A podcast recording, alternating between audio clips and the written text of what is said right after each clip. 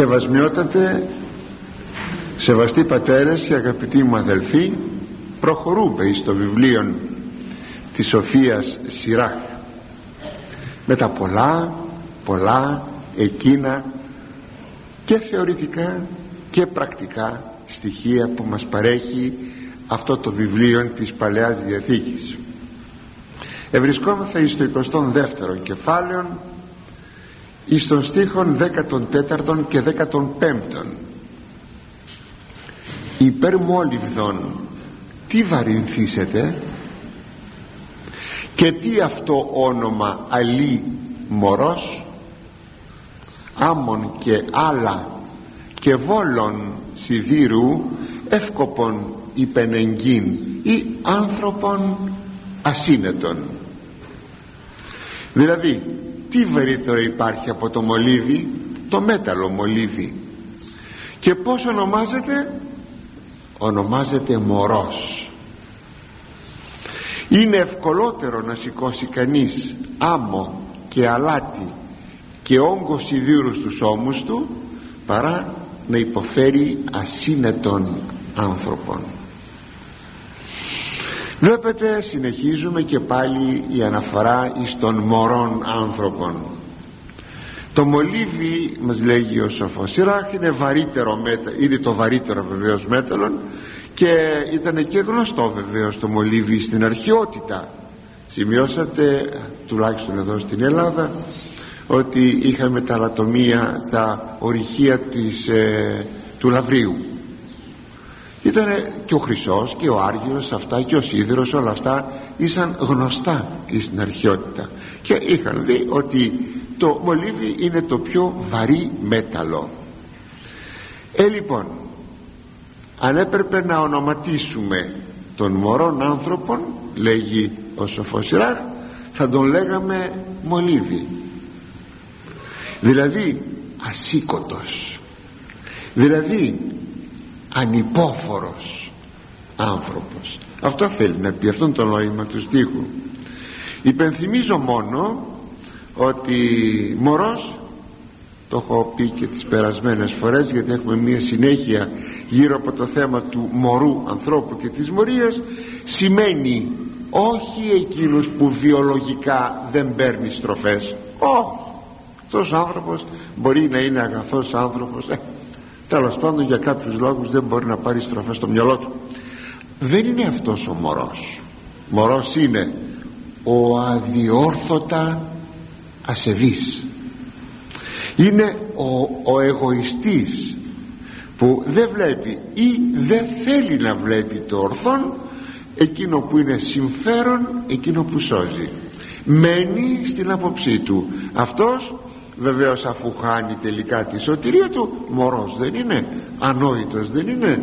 Δεν στρέφεται εναντίον ε, της ε, αληθούς ε, του, αληθ, του αληθινού συμφέροντός του. Γι' αυτό λοιπόν είναι μωρός.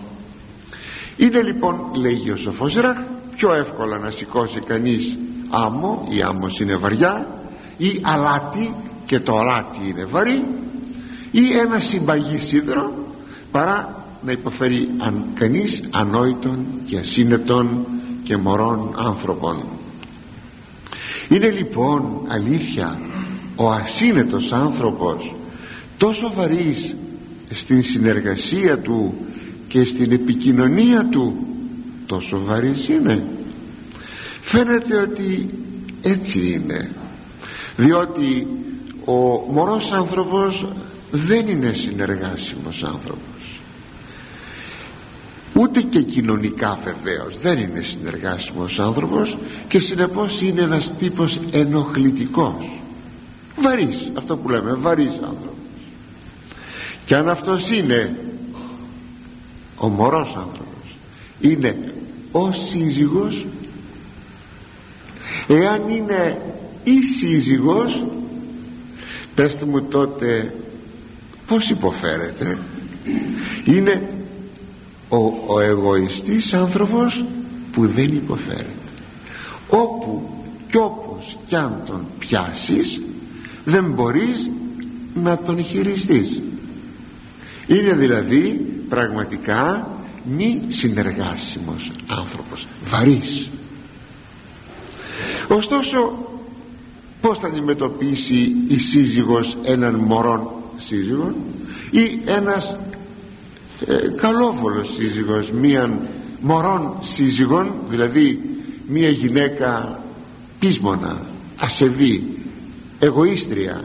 Πως αγαπητοί μου δεν υπάρχει άλλη λύση παρά μόνο μία η υπομονή.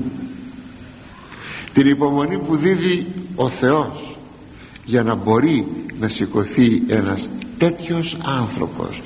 Δηλαδή να μπορείς να τον υποφέρεις. Και αν είναι γείτονας εάν είναι συγγενής εάν είναι συνεταίρος ή συνεργαζόμενος βεβαίως και πάλι χρειάζεται υπομονή. Δεν υπάρχει εναλλακτική λύση. Μόνο η υπομονή είναι. Και δεν είναι μία λέξη ε, απλώς το να λέμε υπομονή. Είναι μία πραγματικότητα θέλει υπομονή. Ε, πάντως από όλους αυτούς που θα μπορούσαμε να πούμε που αναφέραμε μπορεί κανείς βέβαια κάποτε να απαλλαγεί και από τον ενοχλητικό γείτονα ή αυτός ή εσύ αλλάζει σπίτι ή από τον συνεταίρο χαλάτε τον συνεταιρισμό δεν ξέρω τι. Αλλά πως μπορείς να απαλλαγείς από τον σύζυγον ή την σύζυγον μέσα εις τον γάμον εκεί δεν μπορείς να απαλλαγείς παρά μόνον όταν έλθει ο θάνατος. Γιατί; Διότι δεν μπορεί να σταθεί αυτό σαν επιχείρημα διαζυγίου. Προσέξατε το αυτό. Το καιρό που παντρευόσουν να βλέπεις παντρεύτηκες τελείωσε.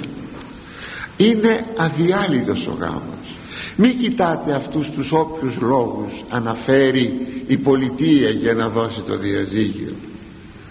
Όχι ο Κύριος μόνο ένα λόγο είπε ότι είναι δυνατό το διαζύγιο η μοιχεία. Μόνο αυτό. Αλλά έχει ένα ωραίο σχόλιο αληθινά θεόπνευστο. Ο Άγιος Νικόδημος ο Αγιορείτης στο Πιδάλιον. Και ξέρετε τι λέγει; Ότι ο Χριστός δεν σου λέγει να πάρεις διαζύγιο εάν υπάρχει ημιχία αλλά ότι μπορείς να πάρεις διαζύγιο. Προσέξατε το αυτό το σημείο ότι μπορείς να πάρεις. Δηλαδή αν σου είναι ανυπόφορη συναισθηματικά η περίπτωση και όχι μόνο συναισθηματικά αλλά και ίσως και άλλοι παράγοντες να μην σου δίνει χρήματα ο σύζυγος πως να μεγαλώσει τα παιδιά και δεν ξέρω τι. Δεν ξέρω δεν ξέρω. Εν αυτή περιπτώσει αν νομίζεις ότι δεν μπορείς να σηκώσεις το φορτίο ο Κύριος σου λέει μπορείς να πάρεις διαζύγιο αλλά λέει ο Άγιος Νικόδημος καλό θα ήταν να μην πάρεις διαζύγιο έχεις την δυνατότητα αλλά μην τη χρησιμοποιήσεις την δυνατότητα. Αλλά μείνε όπως έχουν τα πράγματα για να μην πω εκείνο που λέγει ο Απόστολος Παύλος ε, το λέγει βέβαια σε άλλη περίπτωση αλλά επειδή οι λέξεις συμφωνούν θα την πέραμε και στην προκειμένη μας περίπτωση. Έχεις λέει άνδρα άπιστον. Εδώ το άπιστος δεν είναι εκείνος που μετέρχεται την μοιχεία αλλά είναι εκείνος ο οποίος είναι άπιστος. Δηλαδή δεν επίστεψε εις τον Χριστόν και δεν ευαπτίστη κάποια στιγμή η γυναίκα βαπτίζεται ο σύζυγος δεν βαπτίζεται. Εάν λοιπόν λέει έχεις άνδρα άπιστον μη τον χωρίσεις. Που ξέρεις ο γίνε εάν δεν σώσεις τον άνδρα σου δηλαδή να τον βοηθήσεις και αυτός να βαπτιστεί και αντίστροφα. Εάν η γυναίκα σου λέει δεν είναι πιστή με την έννοια όχι της απιστίας της συζυγικής το ξαναλέγω αλλά με την έννοια της πίστεως. Της πίστεως δηλαδή στη πίστης των Ιησού Χριστών. Μην τη χωρίσεις αλλά που ξέρεις ο άνδρα εάν η γυναίκα σου εξαιτίας της υπομονής σου γίνει πιστή; Αν αυτό λοιπόν ισχύει στο χώρο της πίστεως της θρησκευτικής, γιατί δεν θα ίσχυε και η περίπτωση στον χώρο τώρα τώρα της ηθικής με την έννοια της πιστότητος του ενός συζύγου προς τον άλλον. Δεν πρέπει λοιπόν να πάρουμε διαζύγιο διότι το διαζύγιο είναι η χειροτέρα λύση. Και βλέπετε ότι με πόση ευκολία σήμερα παίρνονται τα διαζύγια. Ο Θεός να φυλάξει. Γιατί με πόση ευκολία χρησιμοποιείται το τε με αλφα γιώτα. Η μοιχεία. Χρησιμοποιείται η μοιχεία. Είναι συμφορά πραγματικά είναι συμφορά. Ε, ίσως δεν ξέρω σε άλλες εποχές τι εγίνετο. Φοβάμαι όμως ότι η εποχή μας κατέχει τα σκύπτρα εις των χώρων αυτών της συζυγικής απιστίας δηλαδή της παρουσίας της μοιχείας. Πάντως για να ξαναγυρίσουμε στο θέμα μας. Δεν είναι επιχείρημα εάν ο άνδρας σου είναι εγωιστής είναι ασεβής είναι ανόητος δεν καταλαβαίνει το συμφέρον του. Το συμφέρον του το πνευματικό. Δεν είναι επιχείρημα να πάρεις διαζύγιο. Είναι σταυρός ένας τέτοιος γάμος. Ένας σταυρός ο οποίος βεβαίως πρέπει να σηκωθεί. Και προχωρούμε εις τους δύο επομένους στίχους πάντα του 22ου κεφαλαίου ο 16ος και ο 17ος η μάντωσης ξυλίνη ενδεδεμένη εις οικοδομήν εν συσσισμό ούδη αληθίσεται ούτως καρδία εστηριγμένη επί διανοήματος βουλής εν καιρό ούδη λιάσει καρδία υδρασμένη επί διανοίας συνέσεως ως κόσμος ψαμωτός τείχου ξυστού. Βλέπετε είναι, είναι λιγάκι δύσκολη δηλαδή η απόδοση δηλαδή η ερμηνεία.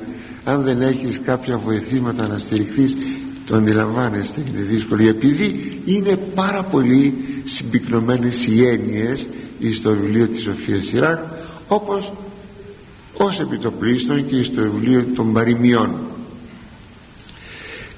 Η απόδοση. Στέρεη ξυλοδεσιά που είναι προσαρμοσμένη σε οικοδομή όπως δοκάρια που δέρνονται με, την οικοδομή, με δοκάρια σκεπή ε, που δέρνεται με την οικοδομή. Τη στιγμή του σεισμού δεν θα διαλυθεί. Όπως είναι τα σε, σενάζια συνάζια τα λένε. Ή η ξυλίνη σκεπή που δένει την οικοδομή. Έτσι και μια καρδιά που στηριγμένη σε μια όρημη σοφή σκέψη δεν θα καμφθεί σε δύσκολη και επικίνδυνη στιγμή. Μια καρδιά δηλαδή ένα συνέστημα που στερεώνεται σε μια συνετή διάνοια και μοιάζει με ωραίος στόλισμα αμοκονιάματος σε επίπεδο τείχο. Όπως ε, στα παλιά τα σπίτια μάλιστα κυρίως και τα νεοκλασικά που είχαμε ε, σε αρχές του αιώνας και των περασμένων αιώνα που έκαναν πολλές διακοσμήσεις και στη Λάρισα σώζονται μερικά σπίτια ίσως ελάχιστα που είχαν κάποιες διακοσμήσεις στο επίπεδο του τείχου. Έτσι λέει μοιάζει ε, ο άνθρωπος που έχει μία στηρίζει το συναίσθημά του επάνω σε μία συνετή διάνοια δηλαδή γίνεται σαν να είναι ένα ωραίο στόλισμα αλλά θα το δούμε αμέσως. Εδώ βλέπετε έρχεται ο Ιερός Συγγραφεύς να μας μιλήσει για μια καρδιά συνετή και φρόνιμη εν αντιθέσει με την καρδιά του μωρού. Λέγαμε δια την μορίαν προηγουμένως. Τώρα θα μας μιλήσει δια την φρόνηση πως μοιάζει η καρδιά που στηρίζεται πάνω στη σοφή σκέψη; Πριν απαντήσουμε αφού βέβαια μας έδωσε εδώ δύο εικόνες ο Ιερός Συγγραφεύς της ξύλοδεσιάς δηλαδή η οικοδομή να δεθεί με ξύλα και της, ε, του, ε, του, του, του, στολίσματος της γαρνιτούρας εκείνης επάνω στον τοίχο που είναι μια ομορφιά. Έδωσε δύο εικόνες. Πριν απαντήσουμε να σχολιάσουμε τις φράσεις. Καρδία εστηριγμένη επί διανοήματος βουλής και καρδία υδρασμένη επί διανοίας συνέσεως. Προσέξτε. Καρδία εστηριγμένη καρδιά που στηρίζεται επάνω στο διανόημα στη σκέψη και στην βουλή. Τα χωρίζω διανοήματος βουλής τα κάνω δύο πράγματα. Στη σύνταξή τους είναι σαν να είναι ένα. Και το άλλο καρδία υδρασμένη καρδιά που είναι εδρεωμένη στηριγμένη επί συνέσεως διανοίας επάνω στην σύνεση της διανοίας του μυαλού. Προσέξατε είναι πάρα πολύ σημαντικό και σπουδαίο αυτό το χωρίο παρατηρούμε μία αναφορά στις τρεις της ψυχής ή καλύτερα ναι, στο τριμερές της ψυχής που είναι το συνέστημα είναι η νόηση είναι και η βούληση και μπορούμε να πούμε ότι είναι από τις λίγες εκείνες φορές που εκφράζονται και οι τρεις πτυχές της ψυχής στο ίδιο εδάφιο δηλαδή το τριμερές της ψυχής. Ε, και σημαίνει συνεργασία των τριών δυνάμεων της ψυχής θα συνεργαστεί το, συνεργαστεί το συνέστημα με την νόηση και η νόηση με τη βούληση. Πράγματι όταν η καρδιά επιθυμεί ή κινείται συναισθηματικά οφείλει να συνεργαστεί με την διάνοια. Αν αυτό που θέλει στέκεται λογικός ή όχι. Η καρδιά μου μου λέει αυτό λέει το συνέστημά μου. Θα ρωτήσω τη διάνοιά μου στέκεται αυτό λογικός ή δεν στέκεται. Και ακόμη αν είναι πραγματοποιήσιμο εκείνο το οποίο η καρδιά μου θέλησε είναι ή δεν είναι δηλαδή η βούληση τι λέει. Βλέπετε συνεργασία των τριών. Συνέστημα νόησης βούλησης. Κάποτε τα πράγματα ξεκινούν από, από μία πτυχή της ψυχής. Μπορεί να ξεκινήσει από τη διάνοια. Κάτι. Θα ερωτήσει η διάνοια τη, το συνέστημα.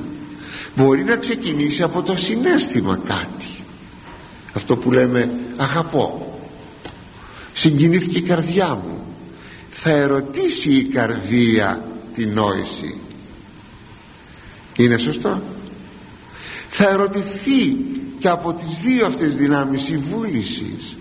Μπορείς να ανταποκριθείς σε εκείνο το οποίο διανοήθης και σε εκείνο το οποίο επεθύμησες ε, ένιωσες συνέστημα; Αυτή η διαδικασία είναι πάρα πολύ σπουδαία διότι και αναγκαιοτάτη στη ζωή μας στην καθημερινότητα διότι αν δεν γίνει αυτή η συνεργασία τότε αγαπητοί μου έχουμε μία ζημία στην προσωπικότητά μας. Πρέπει να προσεγγίσουν αυτές οι τρεις δυνάμεις όποιος είναι παλιό κατηχητόπουλο κάποια φορά εκεί στον παλιό για χίλιο τα λέγαμε αυτά θυμάμαι.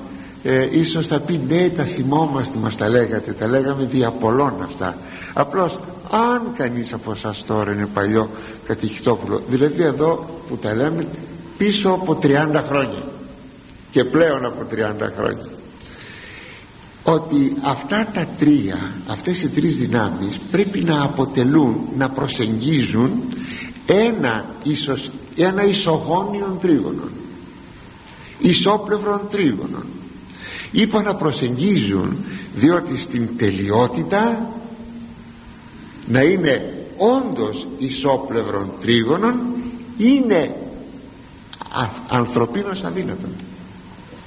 Κάτι, κάτι κάπου θα υπερτερεί. Μα λίγο η νόηση μα λίγο το συνέστημα είναι εκείνο που πολλές φορές λέμε για έναν άνθρωπο ότι είναι συναισθηματικός άνθρωπος. Ή είναι ψυχαλογικός. Είναι παρορμητικός βουλητικός. Αυτό σημαίνει ότι υπάρχει μια ανισορροπία σε αυτές τις δυνάμεις της ψυχής.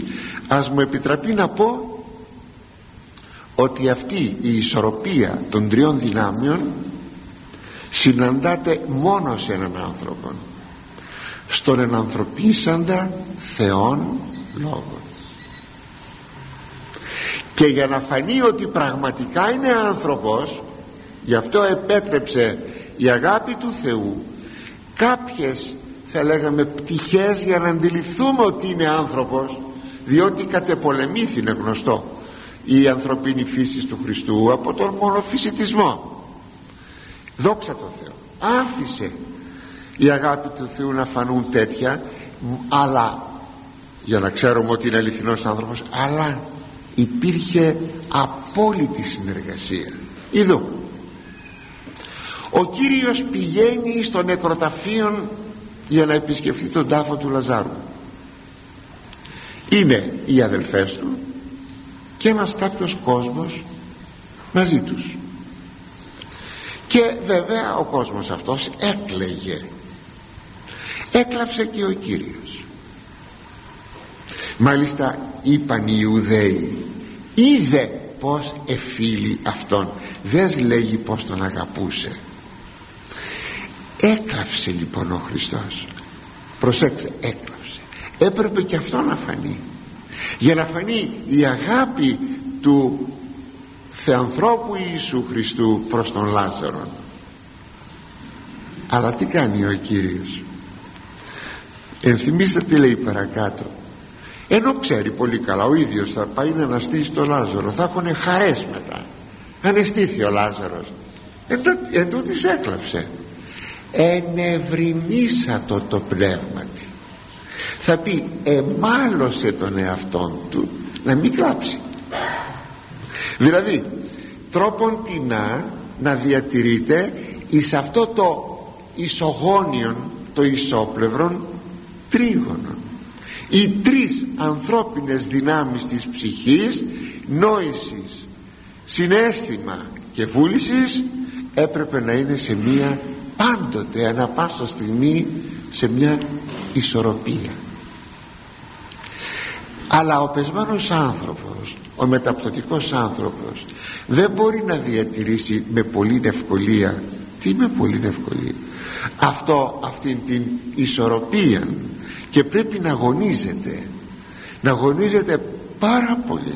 Και κάποτε κάποια δύναμη της ψυχής να έρχεται σε εναντίωση με μια άλλη δύναμη της ψυχής. Να μαλώνει η νόηση με το συνέστημα.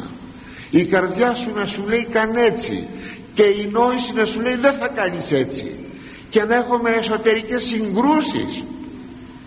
Πάντως εάν μπορέσουμε να διατηρήσουμε μια ισορροπία ανάμεσα σε αυτές τις τρεις δυνάμεις της ψυχής τότε μπορούμε να πούμε ότι έχουμε μία ολοκληρωμένη προσωπικότητα. Σας ξαναλέγω είναι πολύ δύσκολο αν όχι αδύνατο και δεν μιλάμε για εξίσωση αλλά μιλάμε για μία προσέγγιση. Και να πούμε τώρα ένα, ένα μικρό παράδειγμα πρακτικό.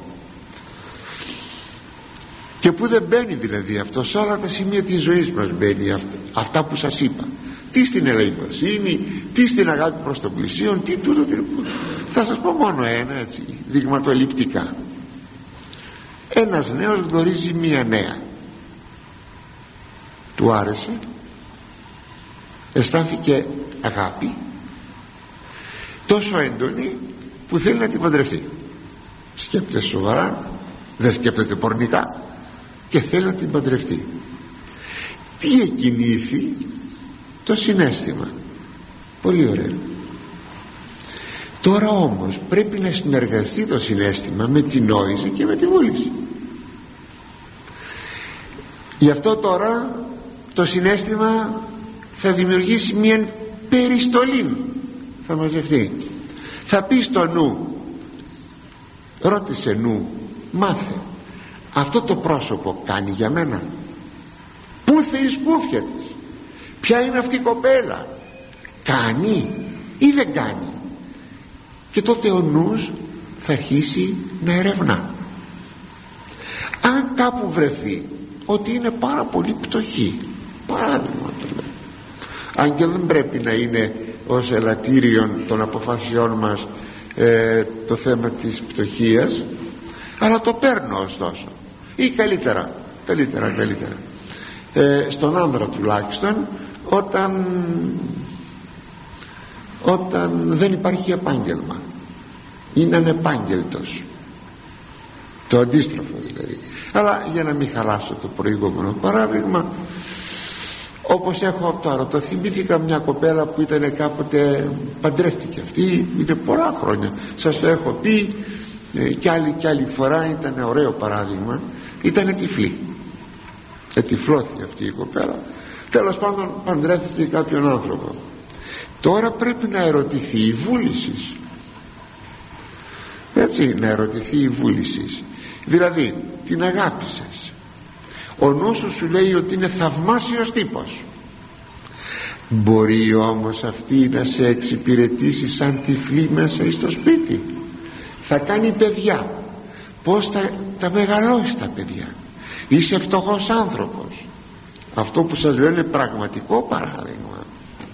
Κάποτε το είχα πει και επωνύμως. Δεν πειράζει τώρα ας μην το πούμε γιατί είναι προς τιμήν αυτού του νέου τι να σας πω μου είχε καταπλήξει αυτός ο νέος. Μπορείς αυτός έλεγε μπορώ. Μα πως θα πάρεις θα πάρεις ξένη γυναίκα να υπηρετεί το σπίτι σας; Όχι όχι, όχι. θα υπηρετώ όσο μπορώ. Ήταν μια αγάπη φαινόμενο. Και έτσι τελικά και ο νους και η βούληση δώσανε τη συγκατάθεση αντιλαμβάνεστε για αυτό το παράδειγμα μόνο που σας είπα πόσο σπουδαίο πράγμα είναι να συνεργάζονται οι τρεις δυνάμεις της ψυχής διότι για το γάμο είναι ολόκληρη ζωή πως θα ζήσεις. Όταν πολλές φορές λέει η μάνα στην κόρη ρε παιδάκι μου θα πάρεις αυτόν καλά δεν είναι μόνο αγάπη δεν είναι η καρδιά μόνο ο γάμος είναι και κοιλιά. Τι θα φας; Αφού αυτός ο άνθρωπος δεν έχει δουλειά δεν έχει επάγγελμα είναι τεμπέλης. Το να μην έχει επάγγελμα ε ξέρω κάτι θα βολευτεί. Να είναι τεμπέλης όμως. Πως θα γίνει αυτό το πράγμα. Βλέπετε λοιπόν αγαπητοί μου ότι πρέπει να μας δώσουν και οι τρεις δυνάμεις της ψυχής μας την πληροφορία για μια ενέργειά μας. Σας είπα σε τι άλλο τομέα στην ελεημοσύνη σε ένα έργο που θα αναλάβουμε σε ένα συνεταιρισμό που θα κάνουμε. Παντού πρέπει να υπάρχει αυτή η συνεργασία των τριών δυνάμεων της ψυχής. Δηλαδή το πρώτο λόγο ποιος τον έχει; Το πρώτο λόγο τον έχει βεβαίως η διάνοια. Γι' αυτό και λέγεται η διάνοια ο νους λέγεται ηγεμόν νους. Τι λέμε στον πεντηκοστό ψαλμό; Και πνεύματι ηγεμονικό. Στήριξόν με. Έλα να με στηρίξεις με πνεύμα ηγεμονικών. Διότι τον πρώτον λόγο τον έχει ο νους. Όπως στην οικογένεια τον πρώτο λόγο τον έχει ο άνδρας. Έτσι στον ίδιο τον άνθρωπο τον πρώτο λόγο τον έχει ο νους. Τι λέει ο νους μου; Ανεπηρέαστος από συναισθηματισμούς.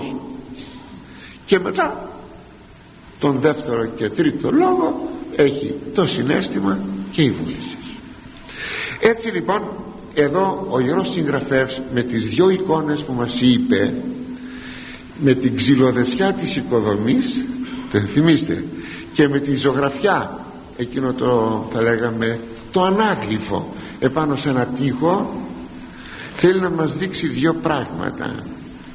Την ασφάλεια στο σεισμό λέει δεν πέφτει αυτή η οικοδομή θέλει να μας δείξει την ασφάλεια αλλά θέλει να μας δείξει και την ωραιότητα του πράγματος. Ένα ωραίο σκάλισμα ας πούμε ένα ανάγλυφο στο σπίτι είναι όμορφο. Έτσι ο άνθρωπος παρουσιάζεται όταν βάζει σε συνεργασία και, και τις τρεις αυτές δυνάμεις της ψυχής του η εικόνα της ωραιότητας ως κόσμος ψαμωτός ψαμωτός από το ψαμίαμ δηλαδή θα πει από την άμμο τείχου ξυστού. Δηλαδή να κάνεις αυτό το ανάγλυφο εκεί στο τείχο. Ε, πράγματι πράγματι αυτός που δένει το συνέστημα με τη λογική έχει και ασφάλεια ενεργειών και ομορφιά εκδηλώσεων σας το είπα προηγουμένως. Αυτός λέγεται άνθρωπος με σωστή και ολοκληρωμένη προσωπικότητα.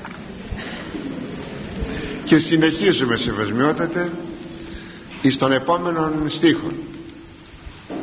Τον 18ο χάρακες επιμετεώρου κείμενοι κατέναντι ανέμου ουμή υπομείνωση ούτως καρδία δειλή επί διανοήματος μωρού κατέναντι παντός φόβου ουμή υπομείνει.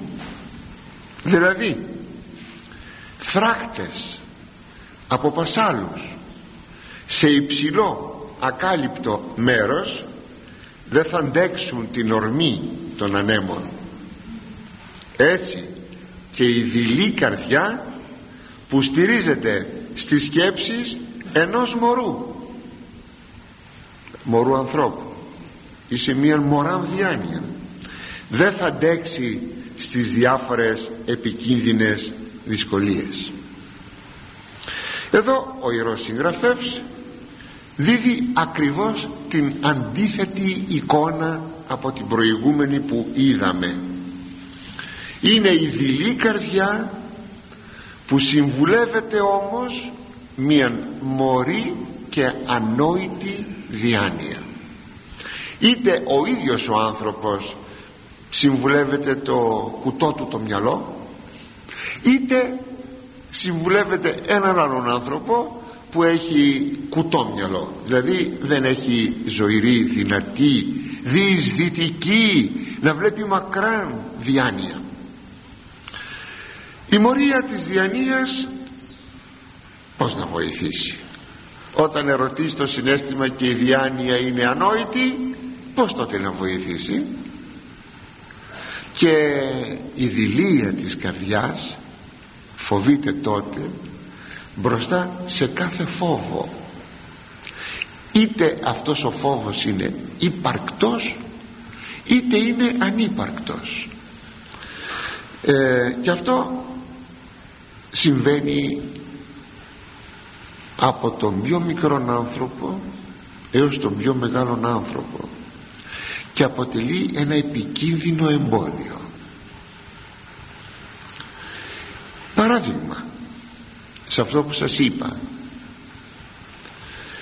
ο φόβος που αισθάνεται η καρδιά μπροστά στη θέα μιας μαγικής κατασκευής. Σου πέταξαν στο σπίτι μην νομίζετε πως αυτό υπάρχει μόνο στις γυναίκες.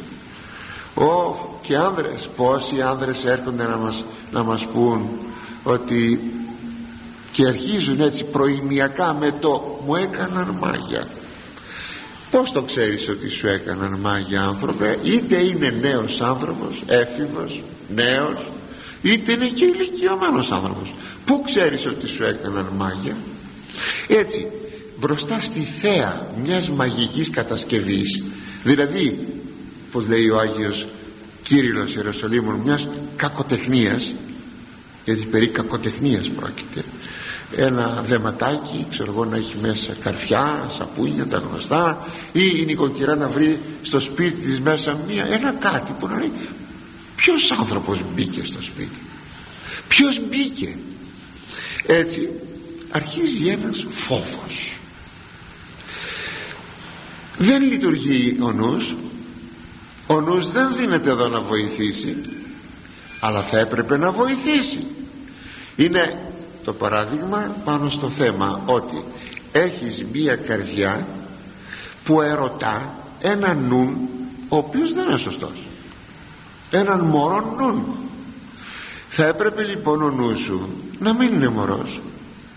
Και θα σου έλεγε ο νους σου αν ερωτούσες τι θα πει αυτό; Ωραία. Είναι μία κακοτεχνία. Άνθρωποι που πιστεύουν και ενεργούν έτσι το ρίξαν από φθόνο κυρίως από αυτό. Το ρίξαν στο σπίτι μας. Και τι σημαίνει αυτό; Έχω να πάθω εγώ τίποτα; Είναι δουλειές του διαβόλου. Εγώ δεν έχω να πάθω τίποτα γιατί πιστεύω στον Ιησού Χριστό ο Κύριος μου μου είπε θα σας δώσω δύναμη πατίν να πατάτε επάνω όφεων και σκορπίων και επιπάσαν την δύναμη του εχθρού. Ποιος είναι ο εχθρός; Είναι ο διάβολος. Τι είναι η δύναμη του εχθρού; Η μαγεία. Τι να κάνουμε; Μας έδωσε τη δύναμη πατίν να πατούμε. Δηλαδή υπερνικούμε τι έχω να φοβηθώ; Για ποιο λόγο λοιπόν να θορυβηθώ; Και βλέπετε τους ανθρώπους και θορυβούνται φοβερά. Γιατί; Επειδή η καρδία των δεν ενέθεσε το θέμα εις τον νουν ή ανέθεσε αλλά ο νους ήταν ανόητος ήταν στην αγνωσία δεν εγνώριζε τίποτα και έτσι η καρδιά έμεινε μέσα εις τους φόβους της. Και ξέρετε όταν ο άνθρωπος φοβείται φοβείται τότε τα θαλασσώνει όλα τότε δεν μπορεί να αυτοκυριαρχήσει. Τα χάνει όλα. Και είναι μεγάλη βεβαίως η ζημία. Γι' αυτό λέγει ο Ιερός Ψαλμοδός εφοβήθησαν φόβων ου ουκιν φόβος είναι πολύ χαρακτηριστικό αυτό. Είναι από τους ψαλμούς. Φοβήθηκαν οι άνθρωποι φόβων εκεί που δεν υπήρχε ο φόβος να φοβηθείς εκεί που πραγματικά είναι ο φόβος δικαιολογημένα. Να φοβηθείς εκεί που δεν υπάρχει ο φόβος όπως τις μαγικές κατασκευές για ποιο λόγο να φοβηθείς.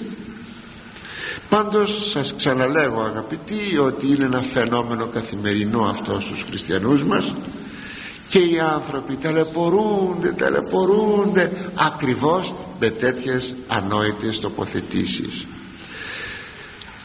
παθαίνονται αρρωσταίνουν πανικοβάλλονται μπροστά σε ένα τίποτα. Γιατί η διάνοιά τους δεν μπορεί να δώσει μία εξήγηση. Βλέπετε τι θα πει ότι η καρδία πρέπει να κουμπά πρέπει να συμβουλεύεται την διάνοια.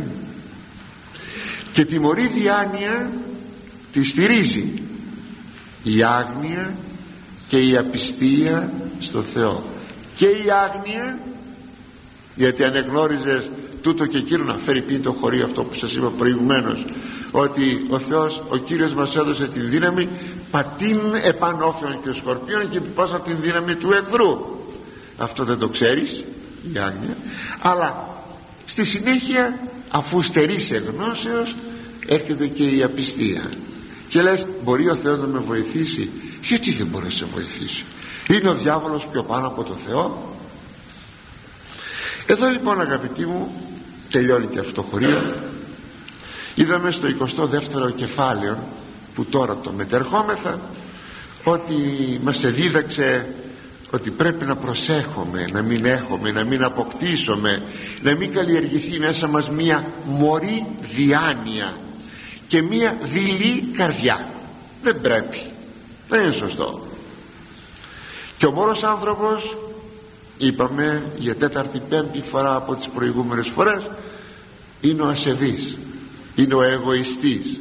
Είναι ο πείσμον που δεν ανοίγει την καρδιά του στο φως της γνώσεως του Θεού και της πίστης. Γι' αυτό να προσέξουμε πάρα πολύ τους εαυτούς μας πάρα πολύ γιατί από αμέλεια ε, τα παθαίνουμε αυτά τα πράγματα. Από την αμέλεια έχουμε την άγνοια δεν ζητούμε να μάθουμε δεν μελετούμε. Η, απιστία, η πίστη μας είναι ατροφική και συνεπώς είναι στο, στο βαθμό της απιστίας. Και τον εγωισμό μας να προσέχουμε πάρα πολύ ώστε αν τα προσέξουμε αυτά όντως θα είμαι θα συνετοί και σόφρονες και σπουδαίοι άνθρωποι. Αυτά είδαμε στο 22ο κεφάλαιο μέχρι τώρα. Αλλά το 22ο κεφάλαιο δεν τελειώνει απλώς αρχίζει μια καινούρια ομάδα θεμάτων. Είναι το θέμα της φιλίας. Βέβαια και της γνωριμίας. Βέβαια αν έχετε προσέξει το βιβλίο της Σοφίας Σειρά επανέρχεται σε κάποια θέματα και επανέρχεται. Για τη φιλία και μια και δυο και τρεις φορές μας μίλησε το βιβλίο της Σοφίας Σειρά αλλά και κάτι ακόμα. Όταν επανέρχεται δεν μας λέγει τα ίδια πράγματα. Το μεν θέμα είναι το ίδιο η φιλία.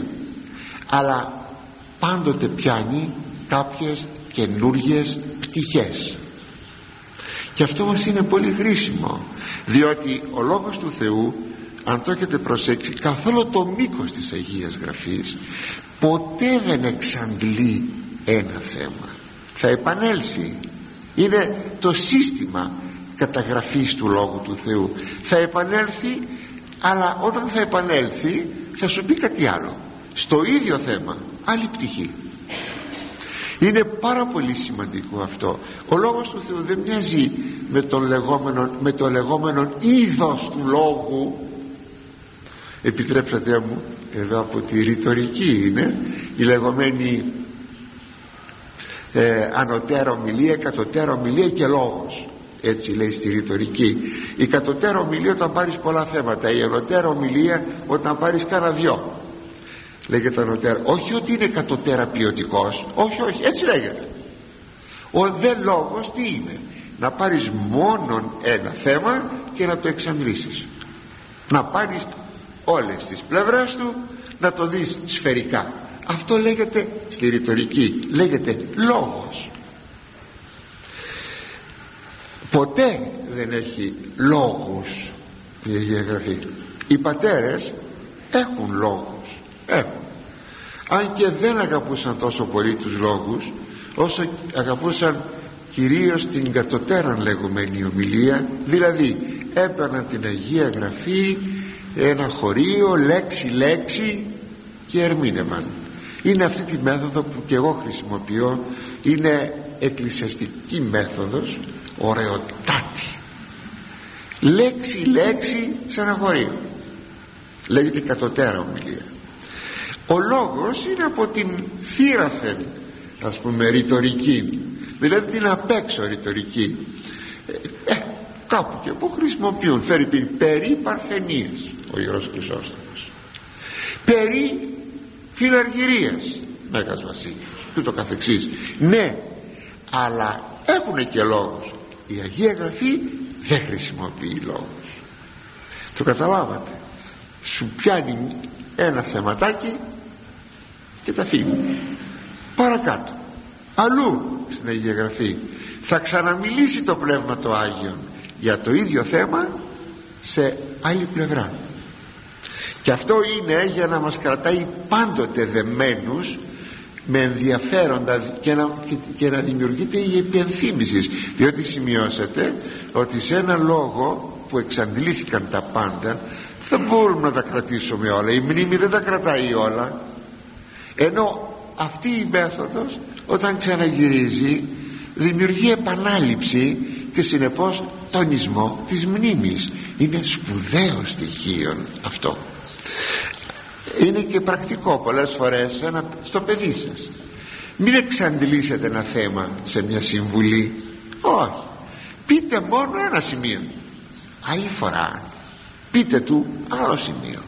Τρίτη φορά τρίτο σημείο έτσι το παιδί δεν κουράζεται και δεν είναι υποχρεωμένο δεν μπορεί να κρατήσει ό,τι θα του έχετε πει εσείς εφάπαξ και να πείτε μα τα είπα και ξόφλησα και τελείωσα. Αντιλαμβάνεστε ότι έχει και πρακτική αξία και σημασία το πράγμα. Λοιπόν έτσι και εδώ επανέρχεται στην εμφυλία για να μας πει κάποια πράγματα τα οποία δεν μας είπε σε άλλα σημεία του βιβλίου του Σοφό Σιράχ 14ο στίχος πάντα του ιδίου κεφαλαίου 22 ο νήσων οφθαλμών κατάξει δάκρυα και ο νήσων καρδίαν εκφαίνει αίσθηση. Δηλαδή όποιος κεντά με ένα αιχμηρό όργανο τον οφθαλμό του προκαλεί δάκρυα. Και όποιος κεντά την καρδιά του άλλου προκαλεί πόνο.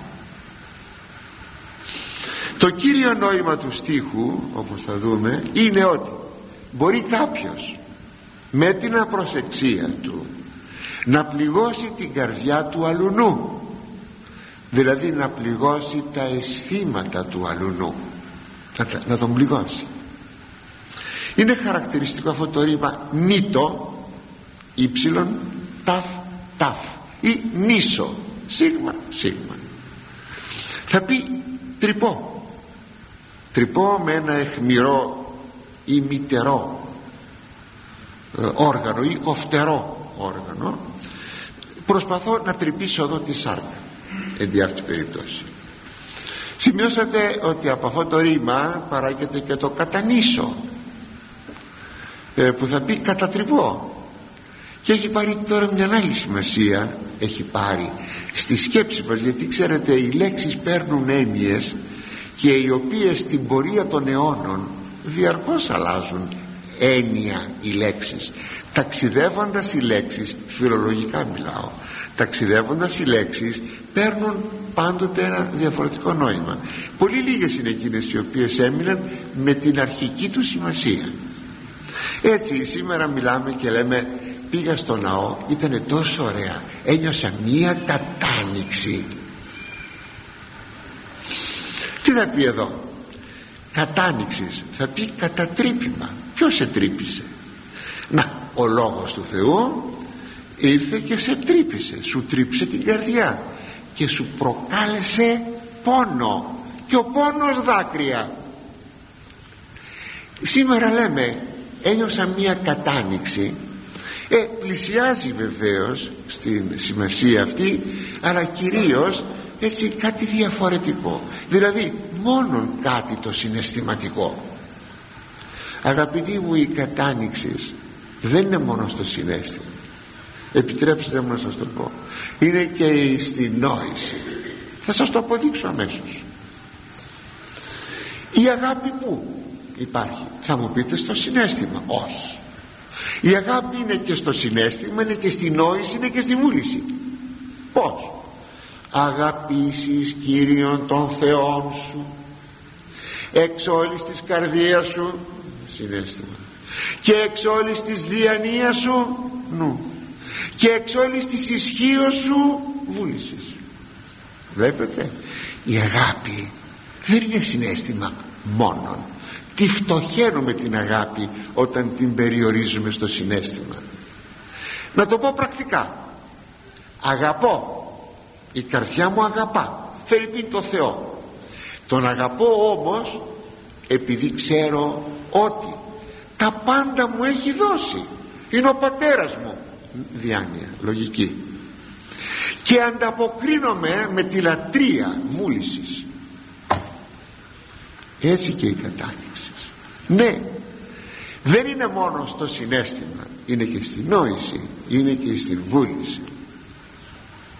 Βέβαια το να νιώσεις με την αρχική σημασία της λέξης κατάνοιξη είναι οδυνηρών. Οδυνηρών. Είναι εκείνο το τρύπημα που αισθάνεσαι το κατατρύπημα ε, όταν είσαι αμαρτωλός έχεις νιώσει ότι έχεις προσβάλει την αγάπη του Θεού και τότε χτυπιέσαι.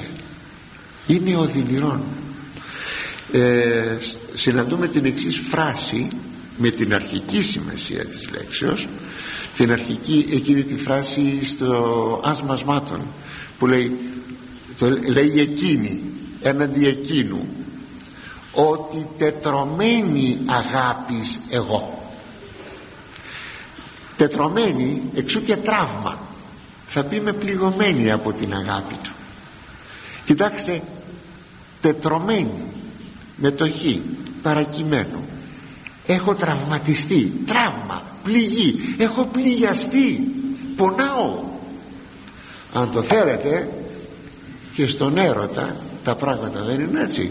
Μη με παρεξηγείτε να αναφέρομαι σε τέτοια θέματα. Παρακαλώ να σταθούμε πιο πάνω το βλέπει τον άλλον και πάει και αυτοκτονεί. Δεν μπορεί να αντέξει στο πλήγιασμα της καρδιάς. Δεν αντέχει. Μεταφέρατε το όμως τώρα αυτό στον πνευματικό χώρο. Είμαι πληγωμένη αγάπης λέει εκείνη. Πληγωμένη, τετρωμένη. Γι' αυτό λοιπόν είναι οδυνηρό πράγμα βεβαίως αυτό.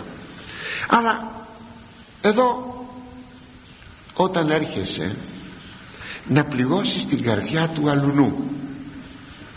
Δηλαδή τα συναισθήματά του να τα πληγώσεις. Όταν υπάρχει αντίληψη ότι ο άλλος είναι φίλος και ότι μπορείς να τον πληγώνεις ακριβώς επειδή είναι φίλος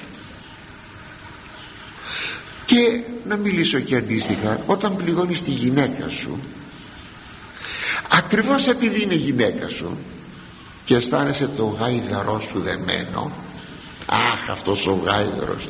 Ποτέ δεν νιώσαμε ότι ο γάιδαρος λύνεται εύκολα και δεν είναι πια δεμένος. Ναι ναι.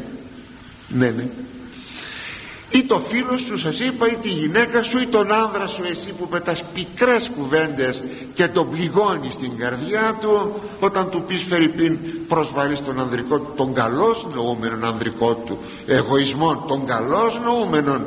Είσαι ανίκανος άνθρωπος. Γιατί είναι ανίκανος άνθρωπος; Γιατί να τον πεις τον άνδρα σου ότι είναι ανίκανος; Δεν τον προσβάλλεις. Τέλος πάντων δεν θα εξαντληθούμε σε περιπτωσιολογία. Τα καταλαβαίνουμε όλα αυτά. Κάνουμε τον άλλον και πονάει μόνο και μόνο γιατί λέμε είναι οικείος μου και μπορώ να μιλήσω έτσι ποιος σου το είπε αυτό; Επειδή είναι οικείος σου ο άνδρας σου, η γυναίκα σου, ο φίλος σου σημαίνει ότι πρέπει έτσι να ομιλείς. Γι' αυτό το λόγο πολλές φορές χαλούν βαθιές και παλιές φιλίες αλλά και ο γάμος παγώνει. Δεν θα υπήρχε πιο μεγάλη σύμφορα από έναν γάμο παγωμένο. Να μην αισθάνεται κανείς κανένα ενδιαφέρον για τον άλλον άνθρωπο. Κάποτε σας έλεγα ένα παράδειγμα επειδή μου έχει μείνει στη μνήμη και μου έμεινε στη μνήμη γιατί με εντυπωσίασε. Και ξέρετε τι μένει στη μνήμη εκείνα που μας εντυπωσιάζουν σας το έχω πει. Μου έλεγε μια κυρία εδώ και 30 χρόνια. Ε, καθώς πρέπει κυρία πνευματική και ο σύζυγός της πνευματικός θαυμάσιοι άνθρωποι ε, και λοιπά και λοιπά. Θαυμάσιοι άνθρωποι. Άψογοι. Τι μου είπε. Πω πω. Έφρυξα. Μου λέει όταν χτυπάει η πόρτα. Που είναι το είναι μεσημέρι και ξέρω ότι η ώρα αυτή είναι ο σύζυγός μου που χτυπάει την πόρτα. Δεν αισθάνομαι τίποτα όπως δεν θα αισθανόμουν όταν χτυπούσε την πόρτα μου τον καιρό εκείνο ο Μπακάλης ο Μονάβης πήγαινε τα πράγματα στο σπίτι. Το θυμόσαστε. Τον Μπακαλόπεδο. Και λοιπά πήγαιναν τα πράγματα στο σπίτι του πελάτου. Και ότι είναι το μπακαλόπεδο ή το χασαπόπεδο δεν αισθάνεται κανείς τίποτα παρά μόνο ότι α, ήρθαν τα τρόφιμα ήρθε το κρέας να μαγειρέψω κανένα άλλο αίσθημα.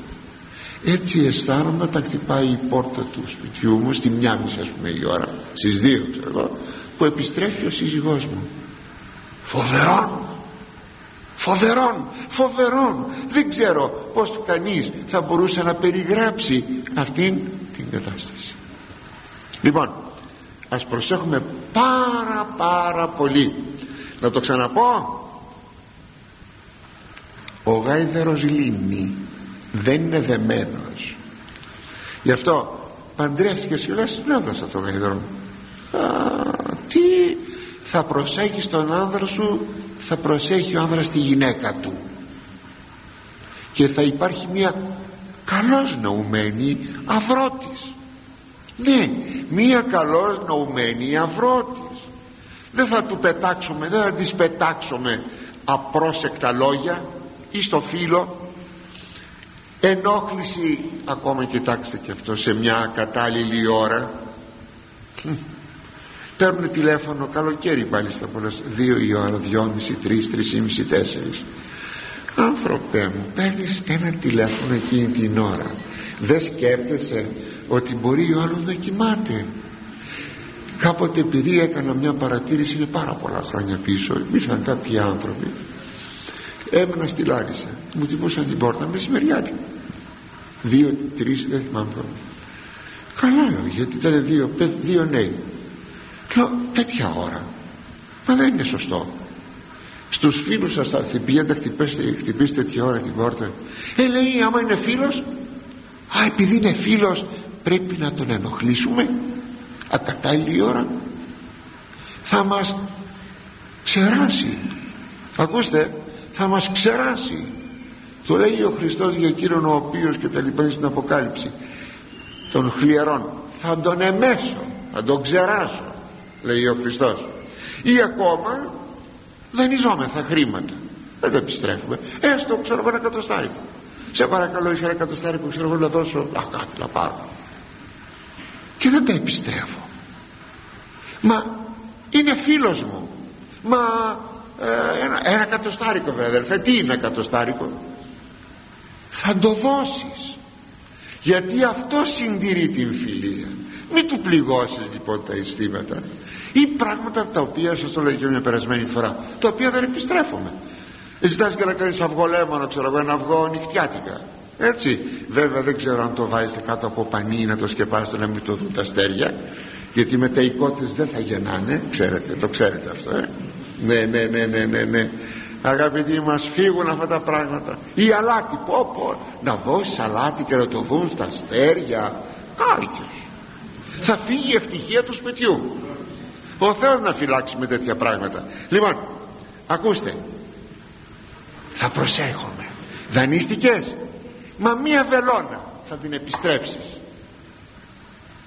Ακόμη τα παιδιά σας δύο οικογενειών μαλώνουν. Τα παιδιά τα ξαναβρίσκουν. Γιατί να μαλώσετε εσείς οι μεγάλοι επειδή μάλωσαν τα παιδιά; Υπάρχει όμως και ούτω καθεξής. Είναι πάρα πολλές οι περιπτώσεις στην καθημερινότητα που βλέπουμε ότι μπορούμε να προσβάλλουμε πραγματικά τα συναισθήματα του άλλου ανθρώπου. Κάτι πολύ λιγομένη στον 20ο στίχο βάλων λίθων επιπετεινά αποσοβεί αυτά και ο νηδίζων φίλων διαλύσει φιλίαν δηλαδή εκείνος που ρίπτει πέτρα στα πουλιά τα κάνει τρομαγμένα να φύγουν. Και εκείνος που βρίζει το φίλο του διαλύει τη φιλία. Μάλιστα. Και εδώ το νόημα του στίχου είναι ότι όπως οι ρυπτόμενες πέτρες διώχνουν τα πουλιά έτσι και τα απρόσεκτα λόγια τα λόγια του ήταν ο Σιλήθου ε, σαν λιθάρι. Έμοιαζα λέει ότι ήταν σαλάδι λέει ο ψαλμοδός ήταν πέτρες. Τα απρόσεκτα λόγια χαλούνε τη φιλία. Πολλές φορές θέλουμε να συμβουλεύσουμε το φίλο μας αλλά τόσο η οικειότητα που έχουμε όσο και μια αγανάκτηση που επικρατεί σε μας ή κάποιος θυμός ή κάποιος εγωισμός που μπορεί να υπάρχει σε μας μπορεί να μιλήσουμε απρόσεκτα προσβλητικά εξογκωμένα υπερβολικά με χαρακτηρισμούς που υποτιμούν. Και ο άλλος προσβαλόμενος διαλύει την φιλία. Ίσως η προσοχή μας πρέπει να είναι περισσότερη στο φίλο μας προκειμένου να τον βοηθήσουμε παρά στον απ' έξω άνθρωπο τον οποιοδήποτε διότι τον φίλο τον έχω κοντά. Και αν τη χαλάσω τη φιλία τον άλλον τον περαστικό ξέρω εγώ και αν χαλάσει κάτι δεν χάλασε ο κόσμος που λέει ο λόγος. Είναι εκείνο που πολλές φορές με δισταγμό λέμε σε εκείνον που είναι πολύ κοντά μας.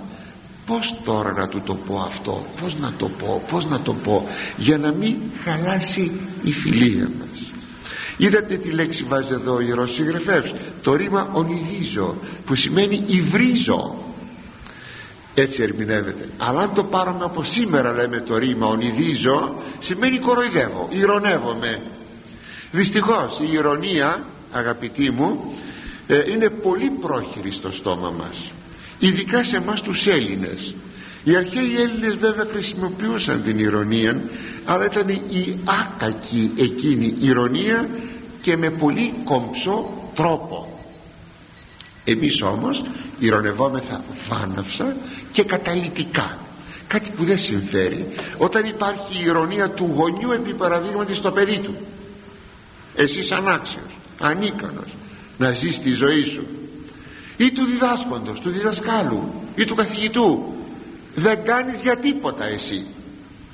Στο μαθητή ε αυτό αν ξέρετε πόσο οδυνηρόν είναι κάποτε είναι οριακά οδυνηρό στη μετέπειτα ζωή του οριακά οδυνηρό να του δημιουργήσει τραύμα αθεράπευτον. Εγώ δεν κάνω τίποτα. Μου το έλεγε ο πατέρας μου. Μου το έλεγε η μάνα μου. Μου το είπε ο δασκαλός μου. Γι' αυτό ας προσπαθήσουμε αγαπητοί μου να μην ηρωνευόμεθα ποτέ. Εκτός βέβαια από ένα χαριτωμένο λογοπαίγνιο που βέβαια δεν φύγει κανέναν άνθρωπον